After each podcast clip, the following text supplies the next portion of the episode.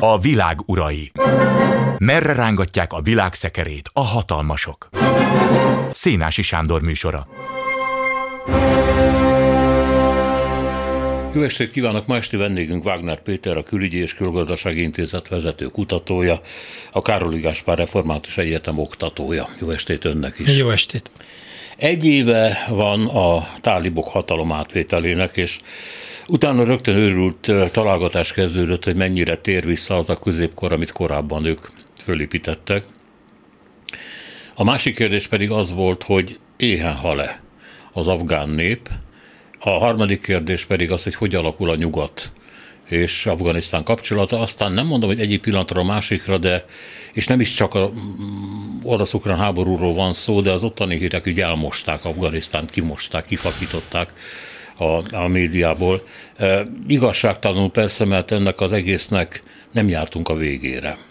És most egy év után azért érdemes lenne föltenni. Hát mindenek körül azt a kérdést, hogy amikor kiderült, hogy nagyon rossz a termés Afganisztánban, és a nép többnyire éhezni fog, és a nyugat nem tudta kitalálni, hogy hogy segítsen úgy, hogy nem a táliboknak segít, akkor jutott ezzel a világ valamire?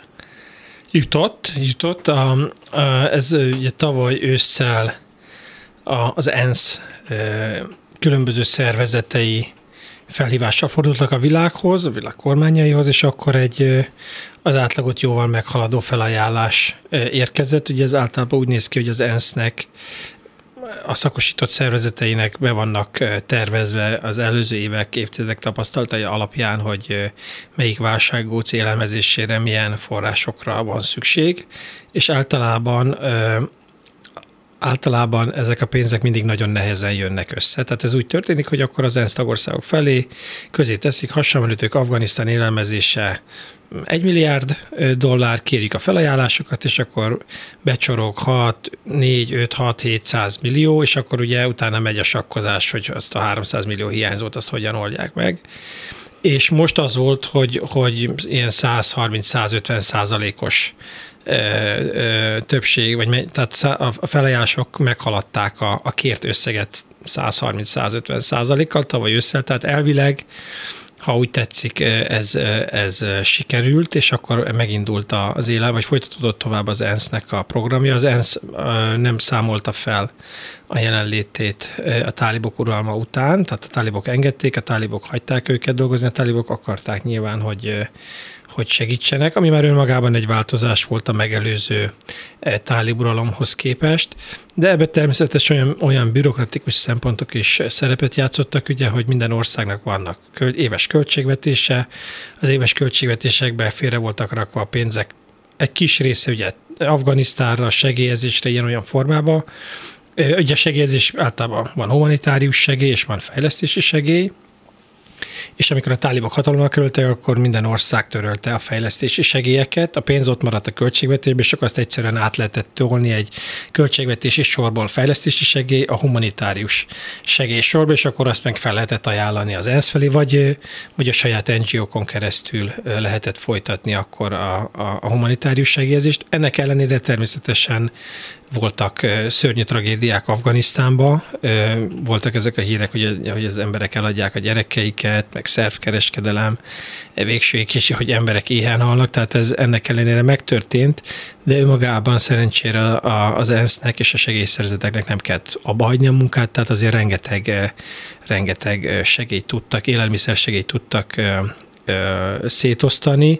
Ugye az is szerepet játszott, hogy az addigi, nem tudom én, az ország lakosságának 30-40 százaléka helyett 90 a lakosság 90-95 százaléka szorult élelmiszer segélyre persze eltérő mértékben, tehát hogy meg is növekedett az a száma, voltak ilyen számok, ugye, hogy nem tudom, Afganisztán lakossága nem tudjuk mennyi, de olyan 35-40 millióra szoktunk beszélni, 40 millióra szoktunk beszélni, és akkor ennek ugye a 90 százaléka az, az nem tudom, 30-33 millió ember, aki, aki segélyre szorult, úgyhogy túl, túl élték az afgánok ezt a, ezt a tavalyi évet, és ráadásul a tavaly nagyon asszályos volt az év, idén arra számítanak talán, hogy kevésbé lesz asszályos, és akkor jobb lesz a termés, többet tudnak termelni.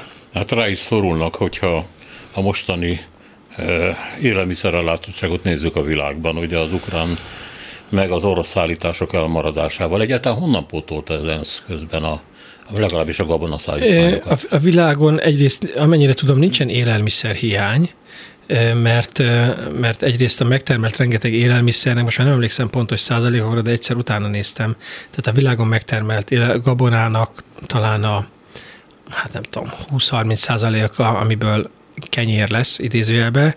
Egy jó része az biodízel, üzemanyag, és rengeteg nagy százalékból meg élelmiszer takarmány lesz.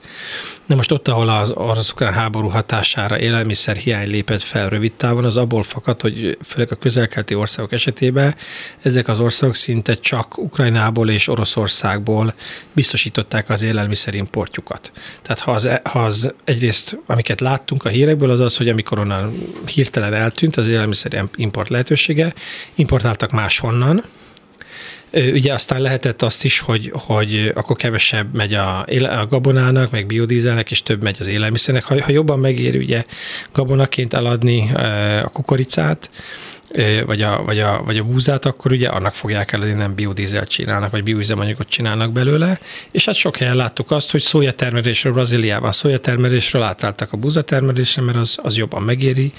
Akkor láttuk azt Afrikában, hogy, hogy ilyen helyi, én nem tudom, hogy ennek mi a, a magyar neve, de ilyen helyi ö, élelmiszer növényt kezdtek el akkor nagyon mennyiségben termelni, kipótolni. Hát nyilván Afganisztánban erre kevésbé volt lehetőség, tehát, de hát Afganisztán élelmiszer függőségét ugye azt, a, azt az ENSZ erőfeszítéseit csökkentették elsősorban. Amíg volt még előző afgán kormány, annak, annak volt egy betervezett költségvetése élelmiszerimportra, gabonaimportra, de, de ugye ott az összeomlott, tehát akkor ott az ENSZ vette át ennek a élelmezésnek a, a, a feladatát. Tehát gyakorlatilag van egy kis hisztéria körül, hogy ez a 15-18 millió tonna ukrán búza mennyire hiányzik a világpiacról? Szerintem volt benne egy kis hisztéria, ott nyilván nem, ahol erre rá voltak nagyon utalva, és hát nyilván ugye nyilván a sajtó felnagyítja, vagy hajlamos ezt felnagyítani, és azt, azt kell mondom, azt, azt kevésbé hírték hogy, hogy Brazíliába átállnak Aha. a szójatermesztésről gabonaterjesztésre, de mint mindenhol, vagy mint mindig, tehát a, az emberek azok adaptálódnak, alkalmazkodnak, és, és most már ugye közben elindultak Ukrajnából ismét a hajók, tehát hogy ez egy, ez egy ilyen pillanatnyi kilengés volt, nyilván rendkívül szokatlan volt, nem láttunk ilyet évtizedek vagy évszázadok óta, hogy egy fő gabona exportőr egyszer csak kiessen a piacról, ez, ez nyilván riadalmat keltett a világban. Hát igen, meg ebből a hatalmas ukrán készletből eddig csak egy millió tonna hagyta el az országot, tehát még ennek körülbelül a 15-szörösét kéne elvinni, Igen. ami az egyelőre nincs hajó, tehát meglátjuk, hogy hogy alakul majd az elkövetkező hónapok sora. Eh, térjünk vissza még eh, Afganisztán gazdaságához. Eh, jöttek olyan hírek korábban, hogy betiltják az ópiumtermesztést, amire az ember azt mondja, hogy hát a nagyon helyes, de hogy voltak éppen ebből rettentő pénz jutott Afganisztánban. Én nem mondom, hogy föltétlenül a parasztokhoz, annak csak egy pici része, de a kormányzó elithez mindenképpen. Így van, ezt be is, tilt, be is tiltották a tálibok áprilisban, Annyit lehet erről tudni, vagy annyit kell tudni erről, hogy, hogy Afganisztánban évente kétszer ültetnek, vagy, vagy hát és nyilván aratnak, idézőben aratnak mágobot, ugye amiből az opium készül, meg, a, meg aztán a heroin, és ez, a, ez az áprilisi tiltás, ez a második, tehát amikor kevesebb termést hoz ez a, ez a vetés. Tehát ez, ezzel magyaráztak, hogy miért most tiltották be, és miért nem előző ősszel, vagy majd miért nem most ősszel.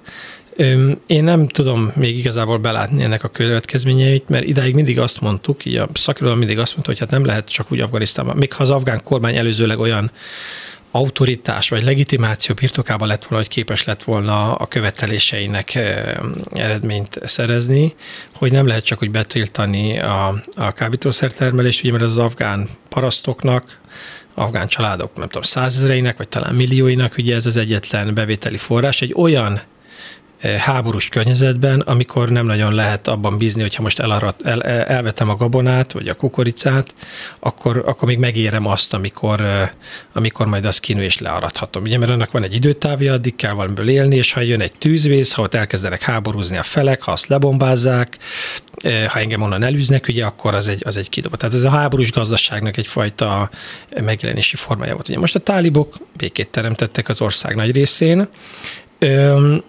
igazából nem láttam senkit, aki, aki és valószínűleg azért, valószínűleg azért, mert nincs elég információnk ebből a szempontból Afganisztáról, hogy, hogy nem látjuk azt, hogy oké, okay, a tálibok betiltották a gabonatermesztést, valószínűleg az afgán parasztok jó része kénytelen lesz leállni, a, bocsánat, meg a, a, a, a kábítószertermelést, vagy megtermesztést, az afgán parasztok valószínűleg nagy része le fog állni erről, de akkor mi lesz utána? Tehát, hogy, hogy akkor, mert elvileg, ha béke van az országban, akkor, akkor megéri az afgán parasztoknak rizs termelni, vagy gabonát termelni, vagy, vagy gránátalmát termelni, vagy szőlőt. Ebből ugyanúgy ez bevitelük, a korábbi kutatásokból tudjuk azt, hogy az afgán parasztok nem azért termeltek, most megint visszacsatlakozok magamhoz, nem azért termeltek kábítószert, mert gonoszak, vagy mert ebből van a legnagyobb pénz, hanem azért, mert a háborús gazdaság miatt ez a legbiztonságosabb számukra, mert mikor elvetették a, a mákot, akkor a, a kábítószerkereskedők előre kifizették nekik a termést. Aha. Tehát abban, hogy elvetettél, nem tudom én, 5 hektárt, megkaptad előre azt a pénzt, ami majd várhatóan, azt, bocsánat, ami majd várhatóan termelni fog, és akkor meg, meg lettél kvázi hitelezve. Na most az országban stabilitás van, akkor de nem tudom, tehát ez egy kérdés, hogy az ország, mert most stabilitás van, de azért, és ha mondjuk egy évig talán biztosan az lesz, meg két évig, egyre nem kérdezi meg semmi a táliboknak az uralmát, de, de azért egy kicsit nehezen tudom elképzelni, hogy az afgán parasztok teljes elégedettséggel és nyugalommal veszik ezt a döntést tudomásul és térnek át arra, hogy, hogy, hogy gabonát termelnek, mert ahhoz víz kell, ahhoz vetőmag kell, ahhoz eszközök kellenek, és ezekkel nagy részt nem rendelkeznek, és ezért mondom azt, hogy, hogy tehát ez egy, ez egy döntés, amit, amit arra vezetünk vissza, hogy a tálibok, ez egy, ez egy lépés a nemzetközi közösség felé, de nem tud, én nem látom, és nem is olvastam más se, aki így jól meg tudta volna mondani, hogy ez, hogy ez hova fog kifutni. Vagy hogy ez, ez elégedetlenséghez fog vezetni, vagy mert nem hallunk arról, hogy lenne az ENSZ-nek akár valami nagy országos szintű programja.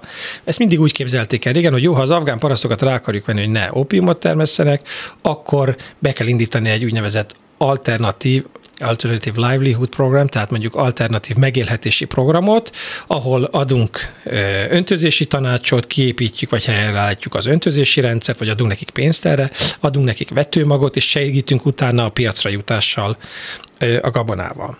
Na most erre a tálibok mind képtelenek, a nemzetközi segélyszervezetek nem segélyeznek, nincsenek ott, hogy szakértőket küldjenek, Úgyhogy bennem nagy kérdőjelek vannak, hogy ez, hogy ez hova fog kifutni, ennek ősszel fogjuk meglátni igazából szerintem majd a, az eredményét, ha eljutnak hozzánk a hírek. De gondolom a szárazság épp úgy sújtott Afganisztán, mint bármelyik országot a Így van, de, de az ópium, ez, ez, ez szárazság tehát ez is szerepet játszik, amiért ezt termelik, mert abban a vízszegény, nagyon meleg, kicsit sivatagi, területekkel rendelkező ország. Az egész országnak azt hiszem a 7%-a az, ami természetes folyóvízzel öntözött, és ahol lehet bármit idézőjelbe termelni. Van még néhány százalék, amit öntözéssel lehet termeszteni, vagy ö, ö, ahol termelni. De ezeken a területeken és, és az ennél sivatagosabb területeken az ópium az, ami a legkisebb gondoskodással, legkevesebb gondoskodással ö, nő és, és termést hoz.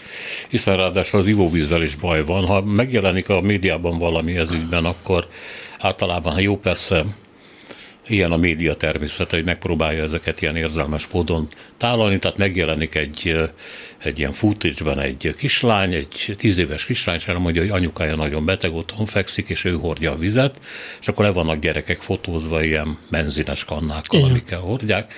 De mondja az újságíró, útközben elejtik, fele kifolyik, visszamegy, Biztos van ennek egy nagyon komoly igazság magja, csak persze föl van tupírozva, mondom a média munkások által. Szóval itt az ivóvízzel is komoly problémák vannak, gondolom. Szerintem annyira nem, tehát azért, mert tehát Afganisztán alapvetően hegyvidéki ország, tehát víz van, víz van. Ivóvíz a mi fogalmaink szerint nincs. Tehát ugye ott az emberek a kútból isznak, meg a folyóból úgy, ahogy kimerik a folyóból a, a fertőző, hát fertőző. A fertőző, hát fertőző. Nem hiszem, hogy nagyon fertőző, vagy hát nem tudom, biztos ilyen baktérium, meg vírusok így éldegelnek, de ugye nincs is mivel szennyezni, hiszen nincs az országnak nagyon ipara, nincsenek olyan dolgok, de, de, de nincs tehát nagyon kell, a városokban van esetleg olyan, hogy a csapot kinyitom, és, és megiszom. Mi európaiak, mikor, vagy nyugatiak, mikor uh, Afganisztánba jártunk, mi mindig csak palackozott vizet ittunk. Tehát, hogy ez, uh, de láttam most uh, a híradóban, a kormányzati híradóban, hogy, hogy Afganisztán, így volt, hogy Afganisztánban is áradások vannak, meg, meg az Egyesült Államokban is. Össze, ilyen furcsa volt, hogy összerakták kettőt, de nyilván ott is, ahogy a, az ilyen áradások vannak, mindig is voltak Afganisztánban, ugye itt is az, hogy amikor jön az olvadás, akkor a hegyekből lezudul, nincsenek elvezetve, a folyóvegyeken lezudul, elmossa az emberek házát, tehát amikor, amikor van víz, akkor meg, akkor meg kezelhetetlenül sok víz van. Hát ezt a vízügyi szakemberek megmondják, hogy egyrészt szárazság van a világon, másrészt pedig ezek a fla, flash, flash floodok, igen, igen, igen, igen, a villámárvizek. Nyilván az ott is már így van. Van még valami, ami az afgán gazdaság finanszírozásához tartozik, ez a 7 milliárd dollár, amit az amerikaiak lefoglaltak. Ez a afgán költségvetésnek, vagy mondjuk a Nemzeti Banknak külföldre kihelyezett összege, uh-huh. amit nem, legalábbis úgy tűnt akkor, amikor a egy éve megtörtént a újrafoglalás, hogy az amerikaiak nem nagyon akarják visszaadni. Vagy legalábbis nagyon célzott módon akarják visszaadni. Mi történt ez ügyben?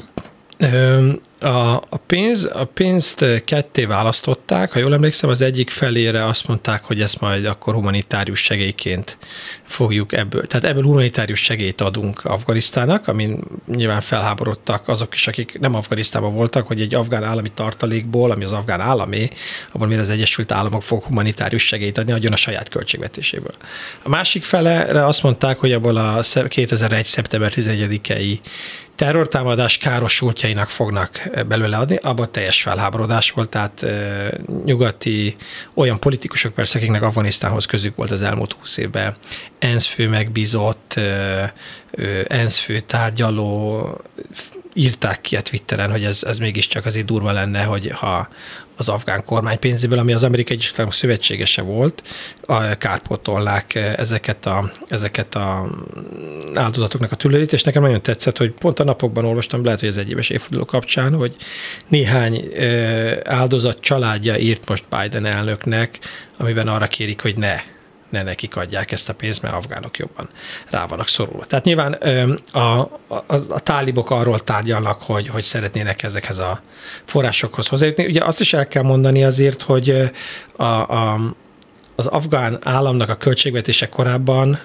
és annak a tartalékai is nagyrészt a nemzetközi segélyekből és amerikai segélyekből jöttek össze, tehát ugye az utolsó pillanatig a nemzetközi segélyeknek az aránya 50-40-50 százalék között volt. amerikai pénz. Hát azt nem mondom, hogy jó rész, mert az amerikai segélyek azok, azok szinte mind a katonai dolgokra mentek el, tehát a hadsereg fizetésére, a haditechnikai eszközökre. Most az Egyesült Államok ugye ad, nem tudom én, 1 milliárd dollár katonai segít, és abból vesznek amerikai harcjárműveket. Tehát a pénz az, az, az Egyesült Államokban marad. De ugye a legnagyobb segélyező az az Európai Unió volt, hogy összeveszem az országokat, úgyis, mint Európai Bizottság, meg úgyis, mint a tagországok, a legnagyobb segélyez az Európai Unió volt, akik egészségügyi dolgozók fizetését, a tanárok fizetését, egy csomó iparfejlesztési, mezőgazdaságfejlesztési programot, oktatási programot, infrastruktúrális programot finanszíroztak, Úgyhogy ezért, ezért sem, de mindegy, tehát összefoglalni én nem érzem fernek, és ahogy láttam, más érzi fernek azt, hogy az Egyesült Államok ezt a pénzt csak úgy visszatartja, miközben a tálibokat hibáztatja azért, mert az afgán emberek meghalnak, vagy éhen halnak, mert nincs rá pénz. Erről tárgyalnak. Gyakorlatilag az Egyesült Államoknak nagyon kevés ütőkártya maradt a kezébe a tálibokkal szembe arra, hogy őket rábírja valamire és ez, ez a pénznek a, a visszatartása az egyik. A, a tálibok egyébként meglepően jól gazdálkodtak. Ugye feltételeztük róla, és sok tekintetben ez most bebizonyos, hogy igaz, hogy, hogy a kormányzáshoz nem értenek, háborúzáshoz, ilyen afgán színvonalon értettek, de, de a kormányzásnál ugye hát nincsenek szakembereik, nincsenek bürokratáik. Egy, egy, vannak, persze valamennyi ott maradt, nem menekült el mindenki Afganisztánból, de hát a, a vezető részeg, réteg, az elit az ugye elmenekült ott augusztus 31, ugye ma hagyták el az utolsó amerikai katonák Afganisztán, tehát ezek ugye megelőző napokban elmenekültek ezekkel a, ezen a légihídon, vagy egy részük még Afgani, Pakisztánban menekült, és, és onnan jött el. És, és azt látni, és az Economistban is láttam erről egy, egy nagyon jó anyagot, meg most egy, egy, egy amerikai kutatótól, hogy, hogy az, amihez hozzá tudnak férni, tehát itt elsősorban mondjuk a, a vámok, amik az ország határain keletkeznek, a lakosság adóztatása, ebből, ebből majdnem annyi pénzt beszedtek, amennyit az előző afgán kormány. Ami ugye sokkal kevésbé bizonyult hatékonynak ilyen esetekben a, a magas korrupció miatt. És ugye a tálibokról még mindig az a nemzetközi közmegegyezés, hogy nem korruptak, tehát hogy, hogy nem lopják el a pénzeket, amik, amikhez hozzáférnek. Úgyhogy, úgyhogy nem omlott össze az afgán költségvetés. Az a része, amit az előző demokratikus rendszerben az afgán állam termelt meg a nemzetközi költségvetés, a nemzetközi segélyek mellett, azt nem tudom én, 70-80 százalékban a tálibok képesek voltak szintén hozni, annak ellenére mondom, hogy nincs igazi ö, NAV Afganisztán, nem hogy igazi semmilyen, tehát nincs NAV Afganisztánban, nincs az adóztatásnak hagyománya, de a tálibok azt a hagyományos premodern adó, idézőben adóztatási kultúrát, azt viszont nagyon hatékonyan tudják egyrészt művelni. Tehát az afgánok, akik, akik a tálibok alatt most adót fizetnek, nem azért fizetnek adót, mert, mert írásbeli kimutatás készül a magyarokról, hanem azért, mert ez kb. úgy néz ki, hogy egy, van, akinek van egy földje, ópiumot termel rajta, és a, ott, aki helyileg ki van, oda van küldve, hogy szedje be az adót, az, egy, az a a vidéket jól ismerő vidéki ember, aki pontosan tudja, hogy egy hektár máknak az átlag hozama az egy évben ennyi. És az az iszlám, nem tudom, valamelyik adója alapján annak ennyi a haszna, úgyhogy annyit kér. És rengeteg korábbi elemzés már ezt, ezt már leírta nekük, hogy, hogy a, a tálib adóztatás annyira korrekt volt ebben az értelemben, hogyha abban az évben asszály volt, és ezért ugye mindenkinek kevesebb volt a termése, akkor kevesebbet kellett csak fizetni. Tehát, hogy ez, ez sose egy ilyen kikényszerített dolog volt, de viszont mindenki fizeti az adót, tehát nincs adó elkerülés nyugati szóval, és a bejövő adót pedig többségében nem sikkasztják el, nem építenek vele a tálib vezetők maguknak Dubajba. Palotát, vagy nincs magánhadseregük, mert nincs rá szükség, amint ez ugye az előző társággal előfordult, hát ugye akik, akik elmenekültek egy éve Afganisztánból, és az elithez tartoztak, tehát nem a, nem a bürokratikus elithez tartozott, azok mentek a törökországi, meg a emirátusi házaikba, palotáikba, bocsánat. E van egy vékony szál mondjuk az az amerikai érveléshez, hogy, hogy tulajdonképpen a 9 per 11 áldozatainak kéne megkapniuk ezt a pénzt. Hát ez a szál csak annyi, hogy az Alkaida egyik utolsó vezetőit, akinek köze volt a 9 per 11 ez most drónozták le, le ugye a Zawahirit, akinek egyébként a tálibok adtak menedékjogot, mert ugye Kabulban ott ült az erkélyén, és ott talált el a drón. Igen. Nagyon pontosan, mert ott már volt a családja, és neki nem, nem esett bajuk. Igen. Úgyhogy jó. Hát erre lehet hivatkozni, de hát természetesen ez mondjuk, mondjuk így finoman egy felületes hivatkozás. Eh, hogyan tartják el azokat az embereket, akik korábban állami fizetést húztak. Tehát az orvosok, a köztisztviselők, a tanárok, hát, vagy mondjuk az állami médiában dolgozók, azoknak a száma megcsappant, legalábbis ugye a nőket már sikerült el onnan is elüldözni. De hát ezeknek fizetést kell adni, mert valamiképpen a társadalmat működtetik.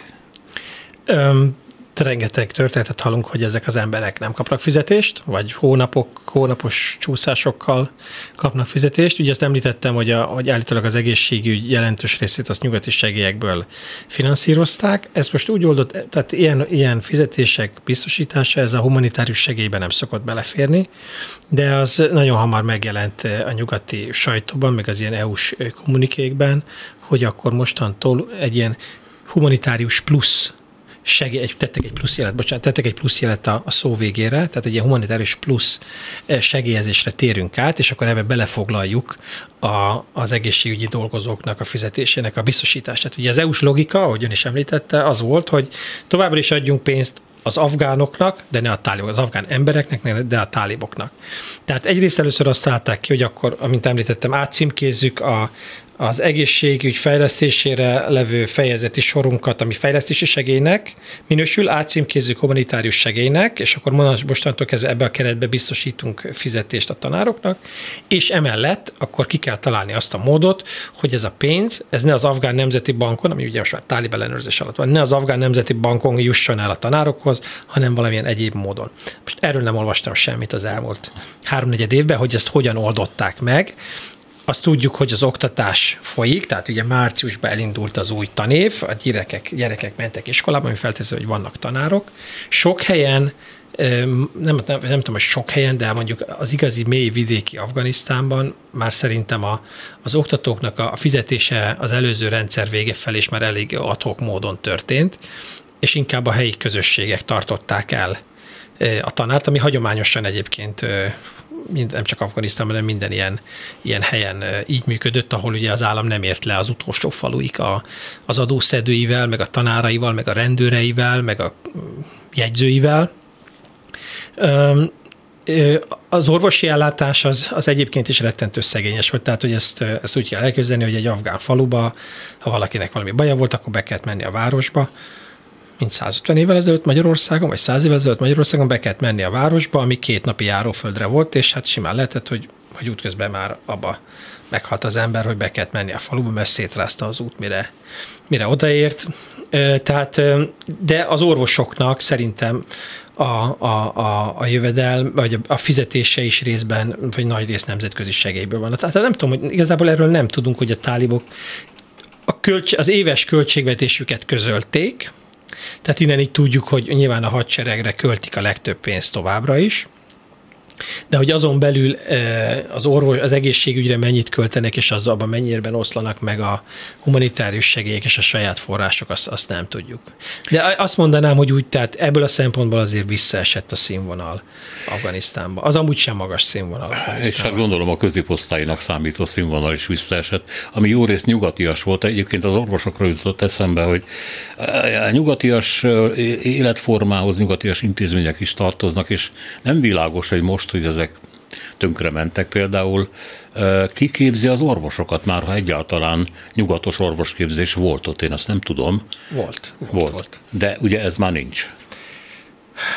Nagyon jó kérdés. Tehát a, középosztálynak a, az arányát nem ismerjük. Azt, azt tudjuk, hogy az afgán Azt lakosság, tudjuk, hogy vég, nagyon vékony. Az, igen, tehát csak hogy mondjak egy szent, tehát azt tudjuk, hogy, a, hogy az utolsó statisztikák, úgy, tehát ezt a statisztikát se úgy értsük, mint Magyarországon, de az utolsó statisztikák szerint a városlakóknak az aránya olyan 25 százalék körül volt, de ugye az, hogy valaki városlakó, az még nem jelent középosztály, mert a város, városokban hatalmas nyomornegyedek is. Ugye Kabulnak, nem tudom, több 4 milliós volt a lakosságát, abból szerintem 1-2 millió ember, az biztos eh, nyomornegyedekben élt és kétkezi munkás volt. Tehát én a középosztály arányát egy, a, a, a menekülés előtt egy olyan, egy olyan 5 százalékra tenném, ami nagyon vékony. Afganisztánban vannak egyetemek a nagyvárosokban, Ö, ott vannak orvosi fakultások is.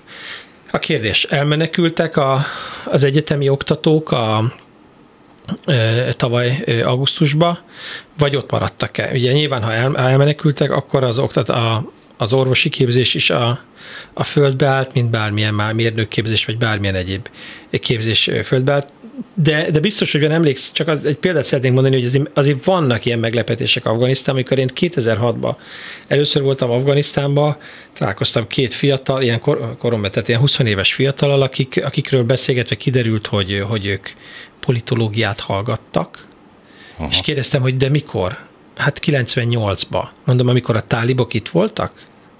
Azt mondták, hogy igen, és mondom, ez Észak-Afganisztán volt, és mondom, ezt hogy képzeljem el, hogy, hogy Khomeiniről tanultatok, meg, meg Said Kutubról, meg ezekről az iszlamista tudósokról? Azt mondja, nem, nem, Max Weber, meg Habermas, meg ilyeneket tanultak Mazari Sharifban, az egyetemen, a politológia szakon, amiket én tanultam a saját politik, Na jó, politológia szakon. biztos nem tudták, hogy kik ezek. Hát nem, ne, nem mentem bele, de, hát a, a, a képzés, tehát a, a kurikulum az részben a nyugati oktatási rend. És kérdeztem, jó, de, de és az iszlamista tudósokról, meg, meg politikai iszlámról, mondták, hogy arról a orientalisztika szakon kellett tanulni. Ez tény, hogy szakát kellett növeszteni, meg minden, de hogy, hogy ez így létezett. Tehát ezért biztos vagyok benne, hogy a, a tálibok most sem, és, és érkezett volna hír, ha így bezárnak egy egyetemet. Tehát arról, erről így lettek volna hírek, ha afgán egyetemeket bezárnak. Nyilván az oktatás színvonala az az a, az az agyelszívás, ez nem tudom, igazi agyelszívás, de annak, annak következtében, hogy emberek elmenekültek, meg oktatók elmenekültek, ez, ez most valahol biztos szünetel, vagy, vagy megszűnt, vagy,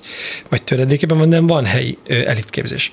Azt el kell mondjam még, hogy tehát ugye 2001 után, csak hogy kiből lett az új elit. 2001 után ugye egyrészt az egykori táliboknak az ellenségei, akik még a szovjetek ellen harcoltak, képezték az elitnek az egyik részét, akiket én úgy szoktam írni, hogy a hadurak.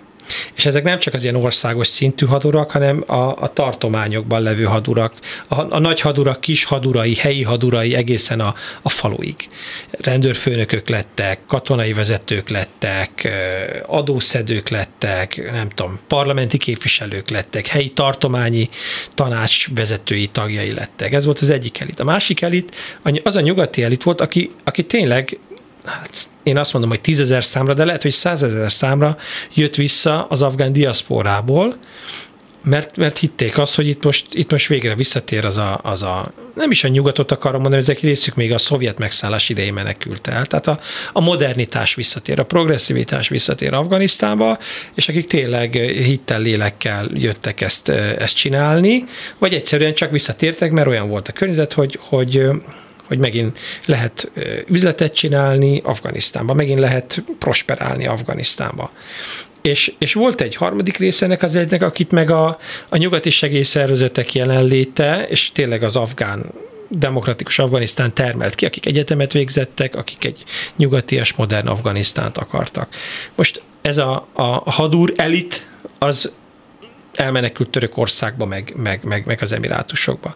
A nyugatias elit az visszament eh, ahonnan jött, ahonnan a család egyébként többi, Hamed Karzai, ugye tudjuk, ugye pizzéria, amellett, hogy egy befolyásos törzs Dél-Afganisztánban, ugye a család, mikor elmenekült, pizzériákat nyitott a, New Yorkba, és akkor ott. De volt, aki Németországban, más, a legnagyobb diaszpora az, az Egyesült Államokban, a másik meg Németországban volt. De ezek mentek oda-vissza, és most ez a harmadik, ez az elitnek ez a, az elmúlt húsz évben kitermelt új bürokratikus nyugatias elitje, ez meg most ment mindenhova nyugatra. Tehát a, a de hogy előtte is voltak azért egyetemi oktatók, meg tanárok az afgán egyetemeken, szerintem most is maradtak vissza, akik hát próbálnak itt a tálibok alatt küzdeni. Nem, az, az elit sosem menekül el teljes egészében.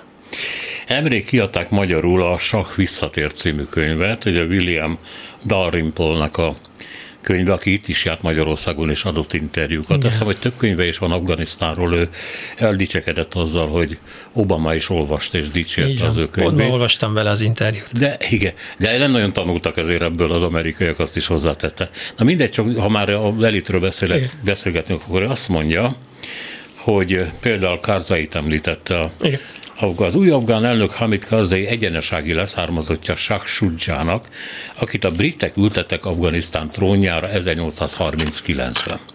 Mind a ketten annak a Popalzai törzsnek a tagjai, amelynek az elitet adó legóksabb törzsnek számít az országban, a nyugatiak, tehát mindkét alkalommal közülük emeltek hatalomra valakit, egyébként ezt elmondta Karzainak, és elmondta, hogy Csurdzsa hogy végezte, hát Igen. nagyon vacakul, és Karza meg is ilyet. Igen. És akkor elkezdett egy kicsit ilyen amerikai Odafelé ellenes, menet, már éppen ment tárgyalni. Igen, amerikai igen, ellenes igen, dumákat, hogy hát ha megúszta, hát olyan nagyon nem. Na van a másik, Dalrymple szerint a paraszti törzs, ez a Gilzai, Gilzai. Igen, amelyik 1839-ben a britek elleni felkelés élére állt, a gilzájok vezetője a 9 per 11 idején pedig Mullah Omar, Osama Bin Laden egyik szponzora volt. Igen. Vagyis volt mindig a, a nyugat által kinevezett, fölhasznált törzsi elit, és volt a másik alázató. Nekem kicsit fekete-fehér a dolog így. Így van. Nagyon tetszett, mert mikor elkezdtem olvasni az interjút, ugye azért írt több könyvet Afganisztánról, mert ő a kelet-indiai társaságnak a működését akarta feldört, feldolgozni, ugye, ami, több száz éven, ami egy több száz éves cégtörténet, ugye, ami szorosan összekötődik Indiával és, és Afganisztánnal is, és ezeket a időszakait, ugye ez a, ez a könyv is azt hiszem az utolsó száz évről szól talán, é, és a szerző az egyik példaképe, mert az a, az a, az a brit író, aki, aki fantasztikus helyeken utazik, fantasztikus történetekért, nyúl le, és azokat egy ilyen, egy ilyen nagyon érdekes utazó irodalomként Szeretne írja ő meg. lenni, nem? Én szeretnék ő lenni, így van, abszolút, abszolút. Szeretnék ilyen könyveket írni.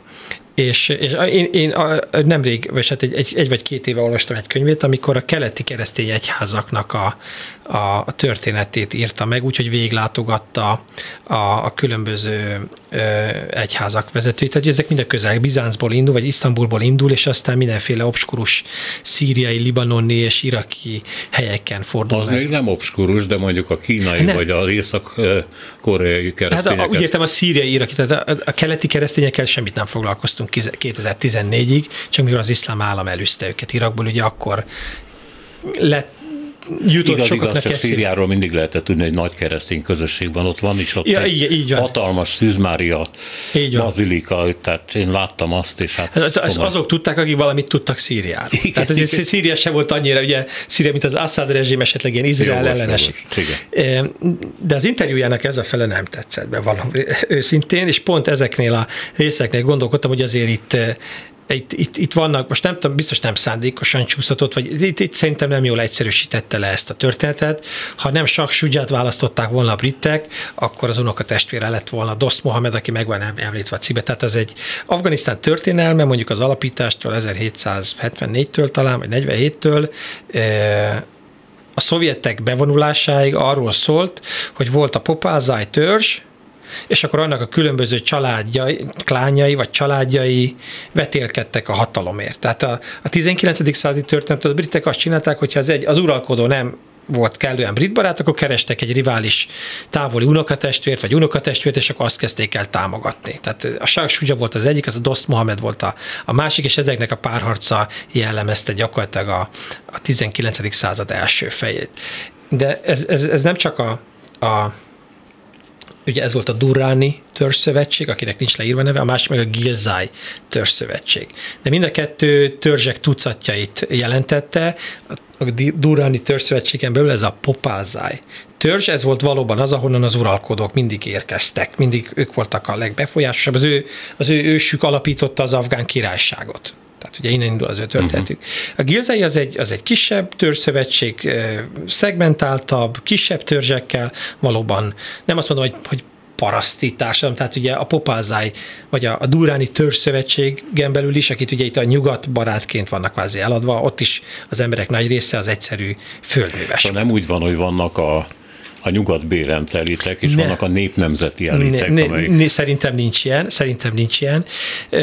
A, nyilván ugye mivel a, hatalom, tehát az, a szovjetek bevonulása, előtte a kommunisták hatalomátvétele, az azt jelenti, hogy ott lefejezték ezt a popálzáj elitet, és azt a networköt, ami az ő uralmukat támogatta. De főleg ugye a Duráni Szövetségnek a neves földesurai, családjai, klányai vettek részt. De akik jöttek, jöttek afgán kommunisták, ott is azok is ennek a két törzszövetségnek a prominens tagjai közül kerültek ki, hiszen a, az egész afgán elit az részben ezekből a Duráni és Gilzai törzszövetség törzseiből jöttek ki részben a tadzsikokból.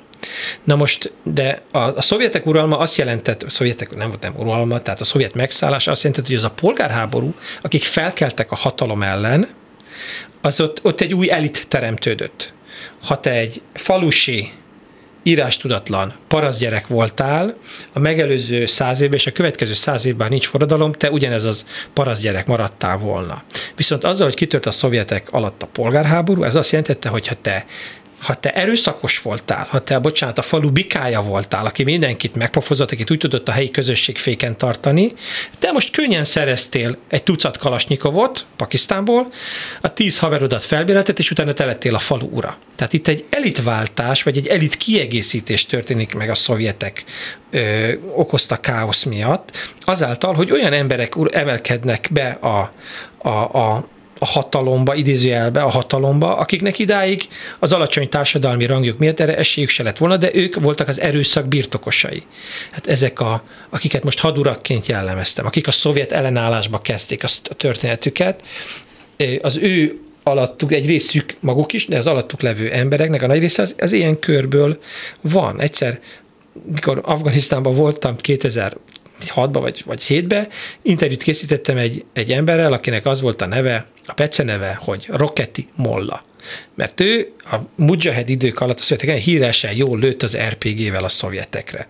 A csávó ilyen igazi, szúrós szemű, gilzai pastú volt, nagy szakár, fekete turbán, és azért készítettünk vele interjút, mert ő egy olyan tálib volt, aki átállt 2001 után, tehát aki jöttek az amerikaiak 2001-ben, elmenekült, aztán kapcsolatok révén jelezte, hogy neki, neki oké okay, ez az afgán rezsim, oké okay, is lett, visszaengedték, és parlamenti képviselő lett. Oké, okay, és akkor itt találkoztunk vele, és akkor kérdeztem, hogy, hogy mi, mit lehet tudni az ő családjáról, mert nyilván, ha egy Hamed Karzájt kérdezek a családjáról, akkor elmondja, hogy az ősapám alapította Afganisztán.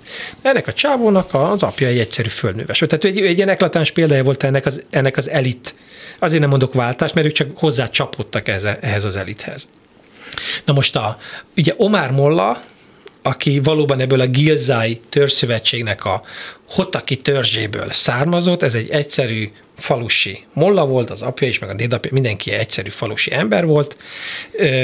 Ugye ő egy harcos volt a falujában, a szovjetek elleni időszakba, és aztán elmenekült ő is. Mikor a szovjetek hazamentek, akkor ő is hazament, eltette a fegyvert, jött ez a káoszos időszak, amikor ezek a hadurak, akik most ugye megint elmenekültek, és akik éppen akkor átvették a hatalmat, mert ők győztek, ők, ők voltak a mujahedek, ezek nem tudtak semmit kezdeni az országgal, csak marakodni. Ugye a táliboknak az az eredet története Omar Mollával az élén, hogy mikor látják, hogy a mujahedek, akik az iszlám nevében győzték le, hirdettek harcot a szovjetek, meg az ateisták, kommunisták, afgán kommunisták ellen hatalomra kerülnek, akkor ahelyett, hogy az iszlám nevében elhoznák a békét, ahelyett, hogy az iszlám nevében kormányoznának, ahelyett, hogy békét teremtenének, csak még jobban széthúznak. És a tálibok azt mondják, amikor ők megjelennek, hogy kérem, mi csak azért jöttünk, utána ez majd átalakul, és nem így lesz, de 94-ben azt mondják, mi azért jöttünk, hogy békét teremtsünk az iszlám nevében.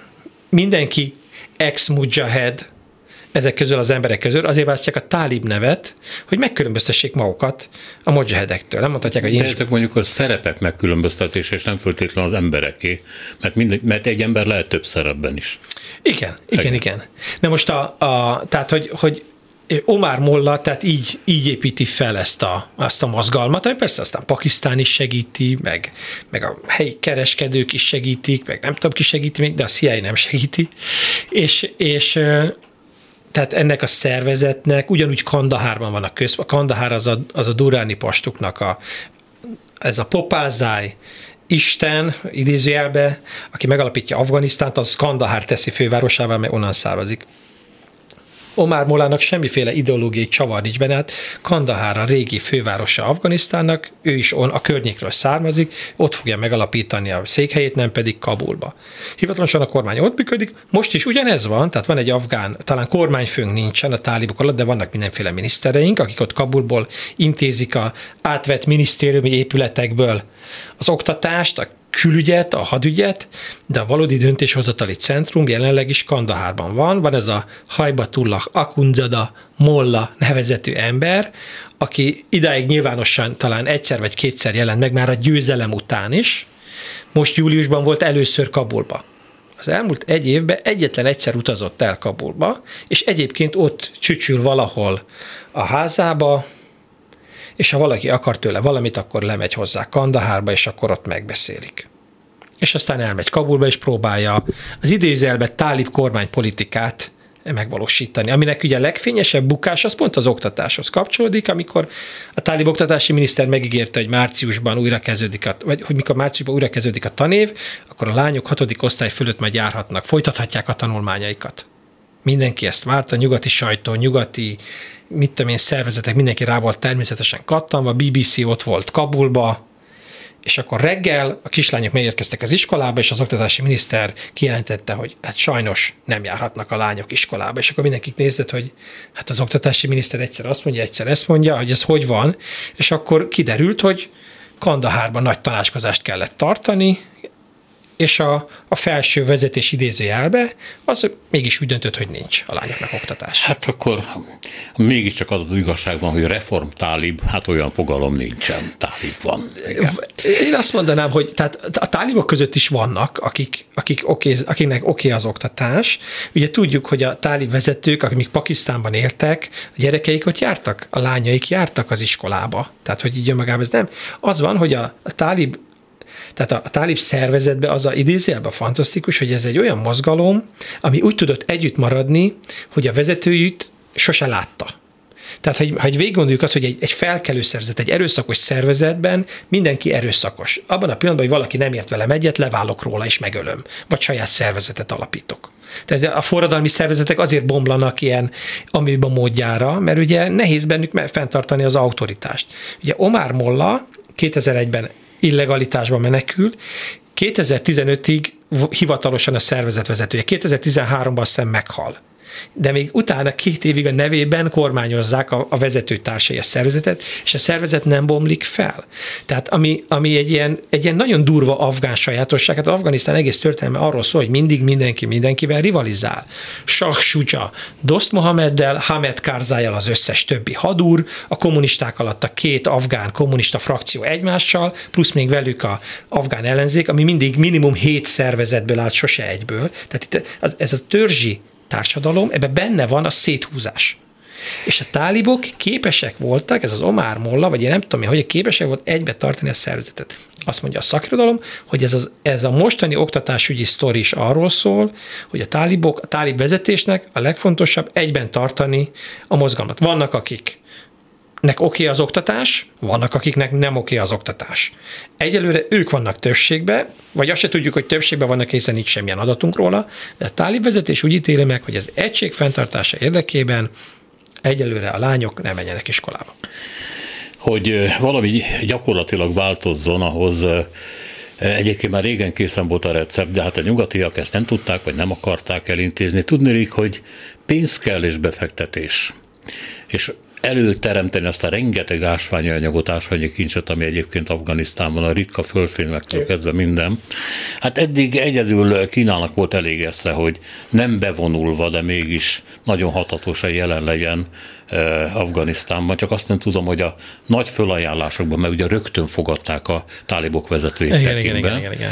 hogy ebből mi lehet, hiszen ott utakat kell építeni, évekig tart, amíg beruházni lehet, meg hát a kínai vállalatok is ugye nem föltétlenül csak állami, hanem valamennyire magánvállalatok is, hát óckodnak, hogy mi lesz, hogyha hatalomváltás, vagy mi lesz a lóvéval, stb. Szóval történt-e valami?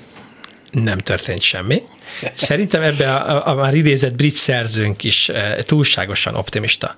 Így valóban a, a kínai vezetők eh, magas szinten fogadták a, a tálib vezetőket, de hát az Egyesült Államok is ugyanígy fogadta ők, meg tárgyalt, meg az oroszok is. Tehát ez, ez önmagában még szerintem nem jelent semmit. Azt lehetett látni, ugye a kivonuláskor volt egy nagy várakozás, hogy majd Kína jön. Én is írtam róla cikket, hogy Kína nem jön, de voltak, akik szerint majd Kína jön, és Kína betölti az űrt, amit az Egyesült Államok eh, hagyott maga után a kivonulásával. Szerintem ez egy, ez egy, ez egy hibás logika. Tehát ha kínaiaknak van esze, akkor ha azt látják, hogy az Egyesült Államok a minden hatalmával, pénzügyi forrásával, katonai gépezetével kudarcot vallott, és nem jött egyetlen amerikai milliárdos se befektetni. És nem csak a befektetés, tehát a befektetés ez először rend kell, hogy legyen. Akkor, akkor ők ezt csak úgy tudnák, tehát ők, ők ebben a formában nem tudnának bejönni helyettük, csak akkor, hogyha először elismerik a tálibokat az afgán kormány, az Afganisztán legitim képviselőjének, ugye, mert ezt tenni meg a jogi keretet, hogy van egy nemzetközileg elismert, általunk elismert. Ezt a kínaiaknak is kell a jogbiztonság, Nekik számukra most már fontosabb a jogbiztonság, mint az Egyesült Államok számára. Az Egyesült Államok már Trump óta azért ezt a nemzetközi globális rendet borítaná a saját amerikai érdekei szempontjából. Most a kínaiak azok, akik Xi Jinping Davosban egy vagy két éve arról beszélt, hogy a, a globális világrend az milyen fontos, hogy a tengerek hajózhatóak legyenek, hogy a jogállamiság biztos legyen, hogy a szerződések mindenhol élnek, hiszen a kínai vállalatoknak, ha a világban kereskedőnek, ez kell.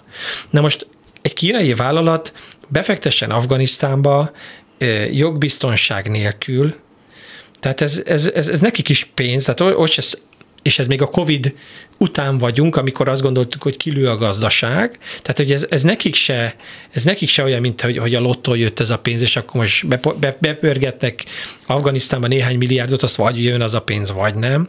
Ez az egyik. Másrészt, ha, ha ritka földfémeket akarnak kibányászni, Afrika még mindig jobb befektetés, mert ott vannak kormányok, ott vannak kikötők, ott van a kínai jelenlétnek egy hagyománya, ott van egy helyi hadsereg, ami megtámogatja a kínai e, céget, hogyha ott a helyiek elkezdenek lázongani, mert nem tudom én, elmossa a földjüket a bányából a savas, nem tudom én, lé.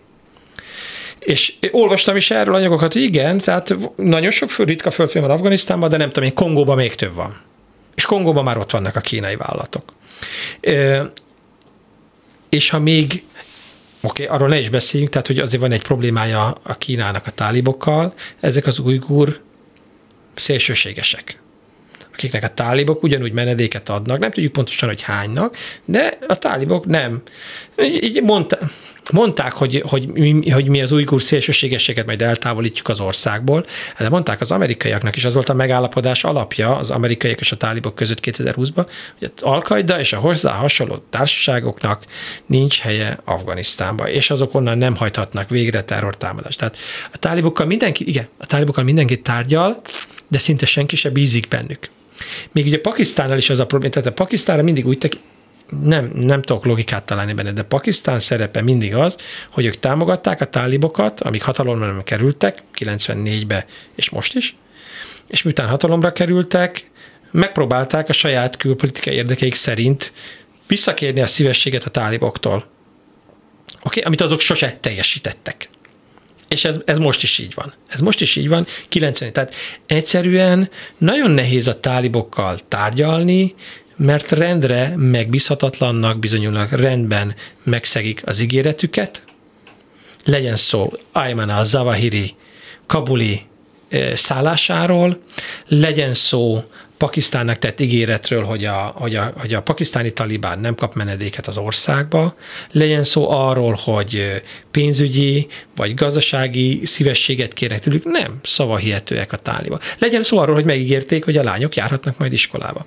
Ezért nem tudjuk azt se, hogy most betiltották a kábítószer termelést áprilisba, de hogy ennek valóban mi lesz a végeredménye. Na de ha jól értem, amit mondott, nem egyszerűen arról van hogy hazudoznak, hanem hogy a közép az mindig vándorol. Az a közép... Ez a jó, ez inkább, én szerintem nem hazudoznak, talán nem szándékosan teszik, de ez a közép, ez mindig vándorol. Igen. Igen. Köszönöm szépen, hogy itt volt velünk. Köszönöm szépen. Wagner Péter volt a vendég, a Külügyi és Külgazdasági Intézet vezető kutatója, a Károli Gáspár Református Egyetem oktatója, még egyszer köszönöm szépen. Selmeci János szerkesztette a műsort, a műsorvezető Szénási Sándor volt. Köszönjük a figyelmüket, minden jót!